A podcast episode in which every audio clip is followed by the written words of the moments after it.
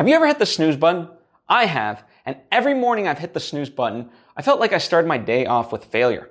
I then asked many other people how they felt after hitting snooze on their alarms, and the response has been the same. They were in a negative mental state for the better part of their day. Tired, groggy, angry at themselves, feeling like they were already behind and therefore stressed, and so on. These observations have led me to an unpopular idea that you should never hit the snooze button because when you do, you begin your day as a failure.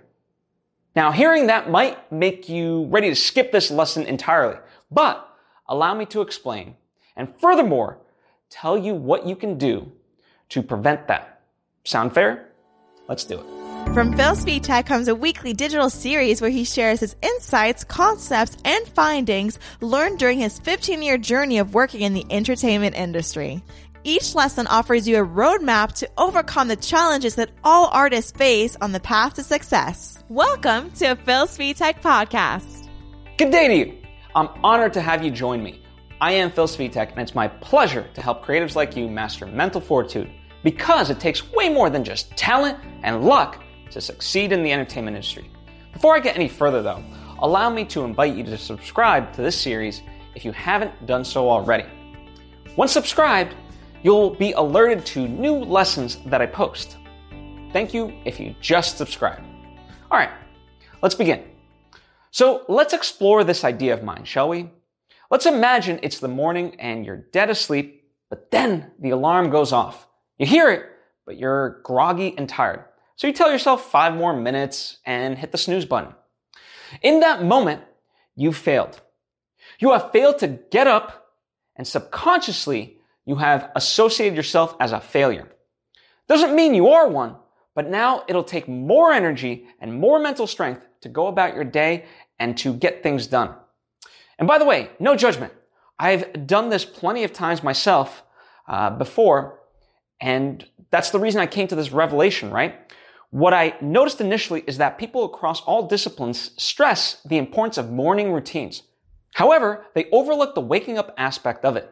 Is waking up not part of a morning routine?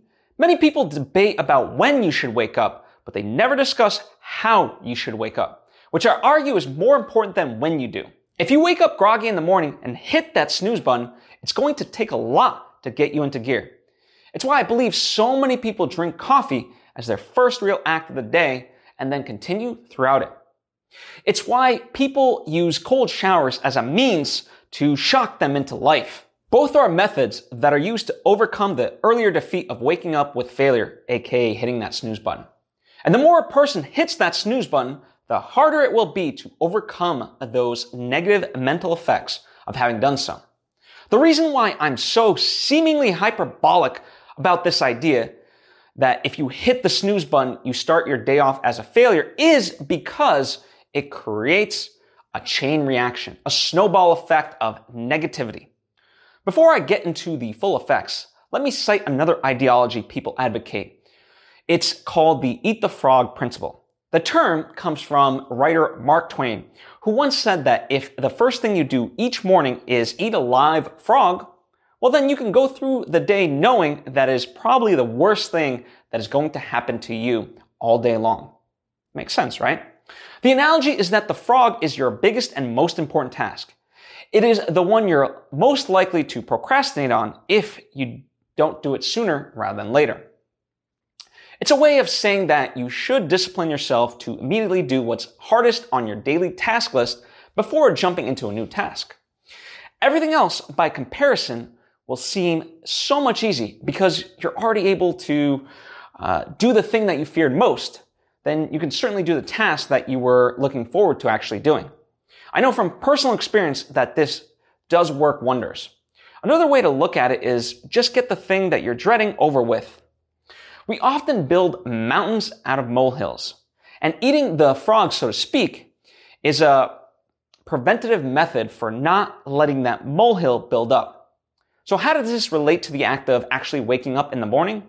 Well, if you find yourself in a place where you're so tired, you want to just hit that snooze button, then the act of getting out of bed is your frog in that instance. It's a hard task that you can tackle though. You can either choose to do it, i.e. get up, or you can fall back asleep. Sleep, which won't be satisfying and will eat at you mentally because now you've introduced the idea that you're tired to yourself. And when you finally do wake up, your brain will think to itself, I didn't get enough sleep. You'll feel behind already, and that's a bad feeling to have at the start of your day. You shouldn't be stressing yourself out. You should feel excited by what's ahead. At this point, I think I've properly beaten it into you why I think it's a terrible idea to hit the snooze button. Again, don't think that I'm judging you because part of how I came to this conclusion is through my own experiences. Because of that, allow me to share strategies to never hit that snooze button. And more importantly, these tricks will allow you to feel better about yourself and therefore tackle projects with energy and enthusiasm. It certainly has worked for me. First off, always be honest with yourself when you should set your alarm. Hitting the snooze button equates to more time in bed, does it not? Well, if you have the luxury of hitting the snooze button several times, or even just once, that means that when you set your alarm initially, you weren't honest with yourself. Set your alarm to the time that you need to wake up, not a minute before then. If your body naturally wakes itself up before your alarm clock, well then perfect. If not, then you know deep down that it's going off for a reason and it's not just a wishful thinking, it's a necessity for you to get out of bed. And besides, snoozing for five to 10 minutes at a time is not restful. It's not a power nap. It's disrupted, shallow sleep that won't energize you. My second tip is to use a smart alarm clock, one that senses your sleeping rhythms and will wake you up when you're not in deep sleep. A lot of times we're groggy in the morning because the alarm went off while we're in REM sleep or another relaxed state.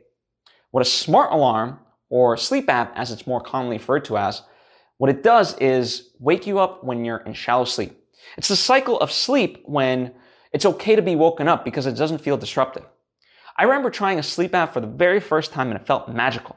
It was night and day compared to a standard alarm. If I had to quantify, I felt 95% less agitated at having to wake up, just based on what stage of my sleep cycle I was woken up during. There's plenty of excellent sleep apps out there for Android and iOS.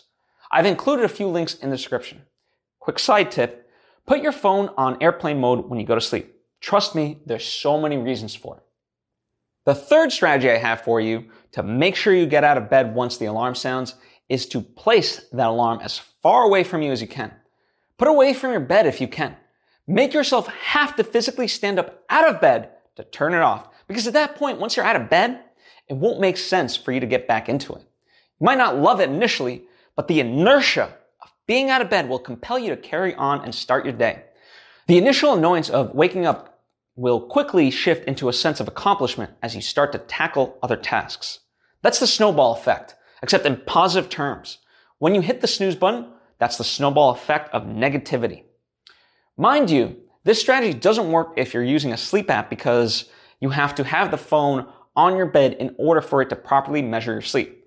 My suggestion, therefore, is if you're using a sleep app, is to place it as far from you on the bed as you can so you have to move to stop the alarm. My fourth tip, plan your day out in advance, ideally the night before. This gives you a feeling of excitement to tackle the day. When you don't know what your day has in store for you or how you're going to execute tasks, you're much more apt to avoid the day and thereby hitting the snooze button. But if you feel genuine excitement for what's to come, or at the very least have things mapped out, then you won't want to hit the snooze button. You'll want to wake up. And my final tip is to make sure you go to bed feeling happy. Even if you have to wake up earlier than normal and you'll only be getting five hours of sleep that night, tell yourself, I can't believe I'm going to get full five hours of sleep. It's a mental shift. Many people wake up lethargic in the morning because they went to bed already implanting in their brain that they wouldn't be getting enough sleep. If you go to bed excited for bed and be grateful, you'll wake up the same way. Simply put, how you go to bed is how you'll actually wake up. So in order for you to wake up on the right side of the bed, you must Go to sleep on the right side of it.